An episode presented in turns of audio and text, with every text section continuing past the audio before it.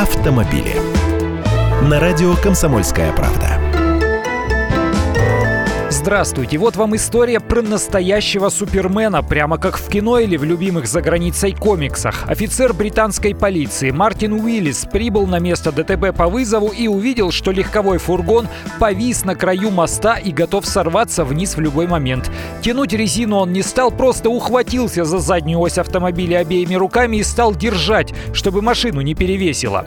На фотографиях в соцсетях видно, машина висит на металлическом ограждении моста на боку, причем так, что колеса оказываются даже чуть выше крыши. То есть ее почти перевесило туда, за дорогу, но она зацепилась. И это не просто каблучок, а микроавтобус с глухими окнами, здоровенный такой фургон.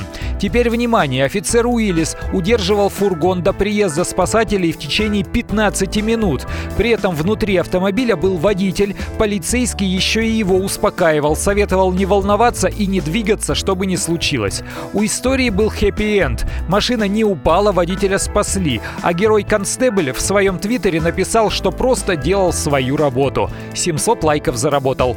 Я Андрей Гречанников, ты эксперт «Комсомольской правды». С удовольствием общаюсь с вами в программе «Дави на газ» по будням с 8 утра по московскому времени.